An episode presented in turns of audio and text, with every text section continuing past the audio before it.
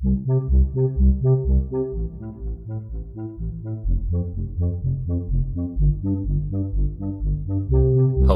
and welcome back, or welcome for the first time to Playtime. My name is Andrew Barnett. I am a child therapist who lives and works in beautiful Asheville, North Carolina, and this is a podcast dedicated to play therapy, coming at play therapy from a child centered perspective.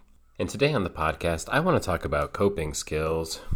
And this podcast was inspired by a conversation I had with a friend and listener of this show named Ryan Backrack. Hi, Ryan, if you're listening. And he was wondering what my perspective is on coping skills and what my perspective is on coping skills in the context of play therapy and also therapy with children in general. Uh, he works with children of an older age group, teenagers. And Coping skills are really popular in therapy these days, or so it seems. Um, we all probably have coping skills included in our treatment plans if you are someone who takes insurance and has to write a treatment plan. Parents are familiar with coping skills and pass them on to children. Teachers are familiar with coping skills. Coping skills are something that's just kind of in the water therapeutically right now. And I want to start this off by saying that if you are someone who has a skill that you use, whether it's deep breathing or exercise or, well, I don't know, uh, counting your breaths, being aware of your thoughts, taking space when you're escalated, um, you know, all the different things that people do when they're feeling upset to try to feel better. And if you have one of those that's working for you, or your child or a child that you work with has something that's working for them that they're excited about, that's wonderful. We all need tools in this world to help us get back to ourselves, to help us gain some perspective on a situation, to help us not be overrun with the emotional intensity that we're experiencing, and to be able to settle back in, to maybe be able to respect those emotions a little bit better once we're calmer, and then to move forward more connected to ourselves and connected to our values and not acting too strongly out of a place of fear or shame or defensiveness or aggression or what have you. So, in that sense, coping skills are great. And I would never try to take someone's coping skill away from them or encourage someone not to use a coping skill if that coping skill is working for them. But there are other times when we talk about coping skills where I can get a little bit afraid about what we're doing with coping skills. For a lot of the children that I work with, I mean, deep breathing is the popular skill of choice, and when these children are escalated in a situation, it is often offered to them by their caregivers or parents or teachers or whoever to take some deep breaths in order for them to calm down.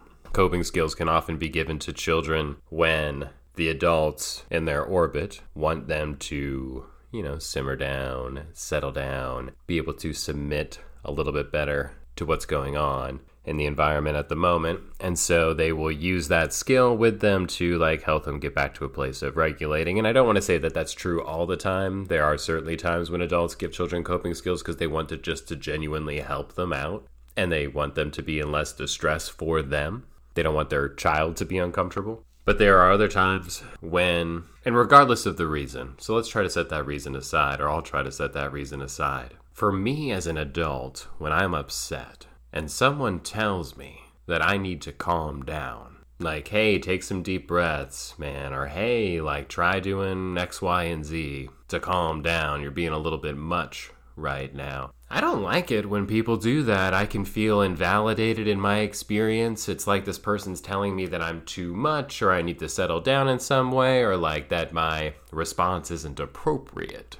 When that's said to me as an adult, I do feel defensive. And I can be a little angry if someone tells me to calm down when I'm feeling upset about something. That's different when I come to someone and say, Hey, I need your support. I'm trying to calm down. And then that person can say to me, like, hey, like let's let's help you calm down. Like, what do you need?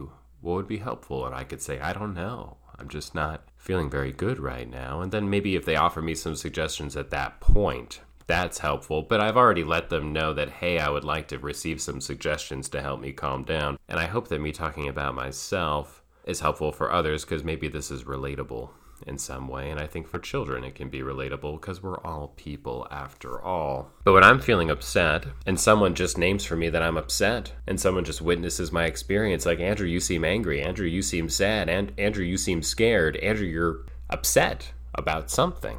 That feels good. That feels accepting. That feels like I have a witness. That feels like I'm no longer alone in my experience of this thing, that someone else knows what's going on with me too. And that happens with children as well. Part of our child centered play therapy sessions is naming experiences that children are having with them, naming the emotions that they're having, witnessing them as a person in all of their personhood without telling them they need to do something different or think something different or feel something different and they move through those experiences and they find themselves in their experiences and they learn to be able to handle it because they can handle it. Children are capable of handling being angry and feeling that anger and having it witnessed and then moving on. Children are capable of feeling scared and having that witnessed and moving through that and moving to something else. And children do that naturally. I am consistently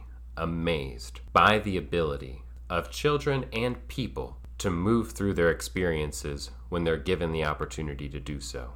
And when we throw coping skills at children when they're struggling, part of the message that we're saying to that child is you need some help in getting through this. This breathing will help you get through this. This whatever will help you get through this but you could use some assistance right now in getting through this. When we're telling a child to do something, when they're having an emotion and they're not asking us to help them calm down, they're simply having this emotion, and then we give them something to try to take that emotion away so that they don't feel it anymore, we are setting ourselves up to be in a battle with them. We are setting ourselves up for them to resist that and then they have to build a wall. And then they might be angry with us. And then they're fighting a different kind of battle. And then they're unable to move through those emotions. Because they have to they have to build up these barriers just to continue to have that emotion. And i'm not saying that's what happens all the time. That there are plenty of times when children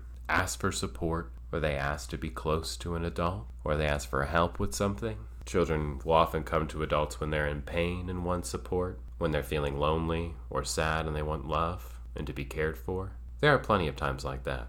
And I haven't done the research on things like deep breathing, right? Like, I don't, uh, I'm not a neuroscientist. I've heard people say that taking deep breaths is helpful for when you're upset. I do it sometimes myself. It is helpful. I, it can be centering, grounding in this way that that makes things feel less intense. But I'm also not sold on the idea that any of the available coping skills are magical remedies. And even if they are, right? Like, even if we have discovered the secret to dealing with emotions, it's hard to get someone to do something when they're not in a place of doing it. If someone's not in connection with you, it's hard to give them advice or something that they need to do. And then when these children get upset when they don't do the thing that we've said that they should do, and then we're blaming them for not using the skill to help them move through this thing, when at the end of the day, while I don't believe that we have a magical remedy in terms of a skill to move through our experience, I do believe 100% that every child and every person has the ability to be upset and be okay, and has the ability to be angry and be okay, has the ability to receive the messages of their emotions, are telling them about their experience and to get those messages and then to not feel that pain so intensely anymore. I believe in people's ability to be respected and witnessed in their pain and then to not feel that much pain anymore. Because in saying that there's something else besides coping skills that can be helpful, which is witnessing and respect and trust, all of that is grounded in, in a belief system. And it's a belief system that I've been articulating this entire podcast. It's a belief system about people. It's a belief system about children. It's a belief that when given the opportunity, children move towards harmony and wholeness. And that when there is something going on with a child that's getting in the way of that. That that thing is worth taking a look at and respecting why that is. What is the struggle that the child is having? And not believing that that's due to any sort of inherent defect in the child, but that they're telling us something that they need. Whether it's more agency in their lives, more control in their lives, more of a witness for their experience, more love, more stability, more trust that they can move through their experience. I'm just naming things that come to mind. And I don't mean to say in that that I believe that we live in some sort of la la land where children don't need any structure at all. I do believe that it can be helpful to name emotions for children sometimes, that they might not have the ego strength or emotional vocabulary to do so. That naming a child's perspective and feelings and connecting things, the summarization skills that we use in play therapy sessions can be useful for widening perspectives and making larger connections and having deeper understanding. None of us are very skilled at being our own witness and our own narrator for our experience. It gets confusing in isolation. I go to my own therapy so I can have someone else even just say the things that I said back to me. And I hear it in a different way and I see it in a different way. And it makes more sense to me when I hear someone else say it. Which isn't to say that there can't be things that we give children to help them out. If you're seeing a child in a session and they have named that they are experiencing an emotion more than they would like to, I hope the first thing that we do is that we witness that and respect that and not assume that what we have to do is try to fix it and not assume that what we have to do is try to give them a tool to fix it, like we believe that we have these magic tools that are going to apply to every person, including this person. We're not approaching people like a car mechanic approaches a car. It's not like, oh, you have anxiety, do X. Oh, you have depression, do X. And like that's gonna work because we're not machines. We're human beings with unique experiences and unique personalities. But in those moments, it doesn't feel off base if you have a section of your session that's talk based or you have, you know, uh, some kind of goodbye ritual that you do at the end of your sessions or, you know, whenever it feels appropriate. Like you could say, like, hey, there's this thing this breathing exercise, this idea that I have for making a calm spot in your home that makes you feel good, that's surrounded with possessions that make you feel calm and loved and connected to yourself and that you enjoy being in and helps you experience more joy in your life. Like maybe there's things like that that we can provide to children in a way that's not saying, hey, you should do this. This is my prescription to you as some kind of emotion doctor or something that will allow you to, like, hey, have a better relationship to this thing. It could be said in more of a, like, hey, there's this thing that you could experiment with, that you could try if you feel pulled to try it. And I feel pulled to say it to you because I think that it could be helpful. And if you don't do this thing, okay, you didn't do it. Nothing wrong with you for not doing that.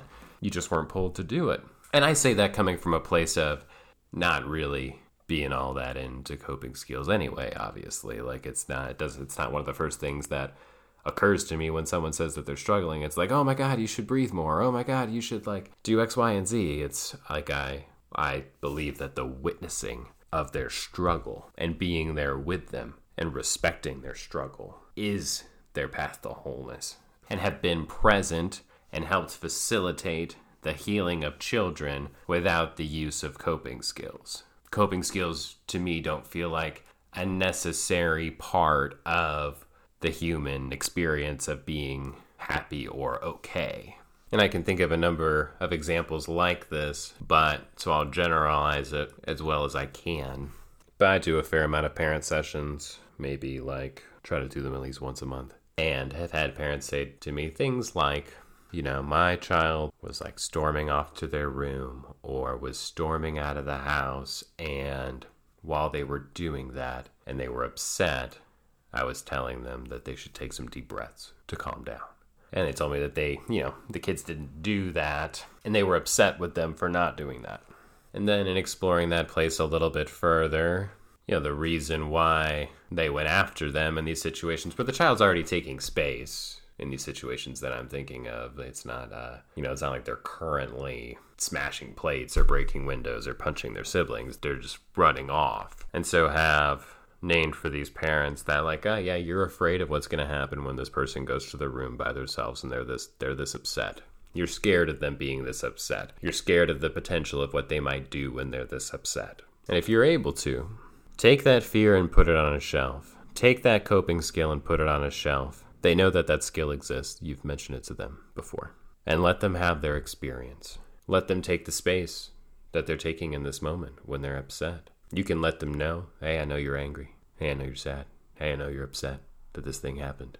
And trust that they can move through it. And the things that have been reported back to me thus far, fingers crossed, have been good for people who can implement that. It's like, oh, yeah, they stormed out of the house. They went and sat under a tree. They calmed down. They came back and they were fine. Ah, they went to their room. They punched their pillow a bunch. They threw some stuffed animals around. They came back. They were fine. And from my perspective, someone who is able to feel their anger and be upset. And like has been said on this podcast before, anger is important. There's messages there about boundaries and self respect and all of those sorts of things. But a person who is able to get angry, take care of themselves in whatever way works for them, feel that anger, be one with their anger, and then return to connection with people that's the skill. That's the skill that can warm my heart more deeply than hearing that someone took some deep breaths and now they're good. The world is a difficult place sometimes. A home can be a difficult place sometimes, depending on your relationship with the people inside of it.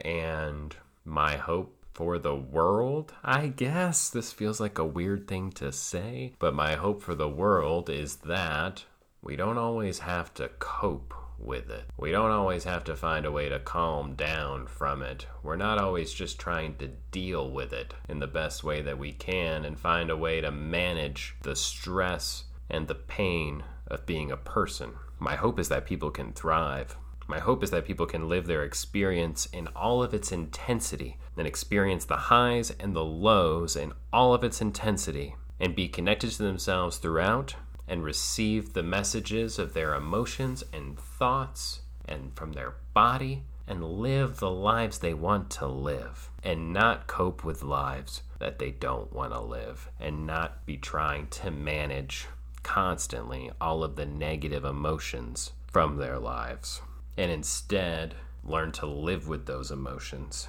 And then maybe have those conversations that they need to have, maybe build those boundaries that they need to build, maybe make the changes that they need to make to strive towards both creating for themselves the kind of life that they would like to live and also being a participant in creating a world that we don't have to just try to cope with, but that we can love because we're a part of it. And that's all I've got for this episode of Playtime. My apologies if that ended up getting a little bit preachy or something, but it is what it is. Uh, thank you for listening. Please contact me if you'd like to. If this episode brought up something for you, you can reach me at barnettchildtherapy at gmail.com. That's my last name, Barnett, B A R N E T T, childtherapy at gmail.com. I've got a book out on sharing, child centered children's book, and uh, hope you'll pick it up. Very proud of it, very proud of the illustrations by Andrea Fietta as well. They're beautiful. You can also check out stuff at barnettchildtherapy.com. I think that ends all the promotional stuff. And uh, yeah, I'll see you next time.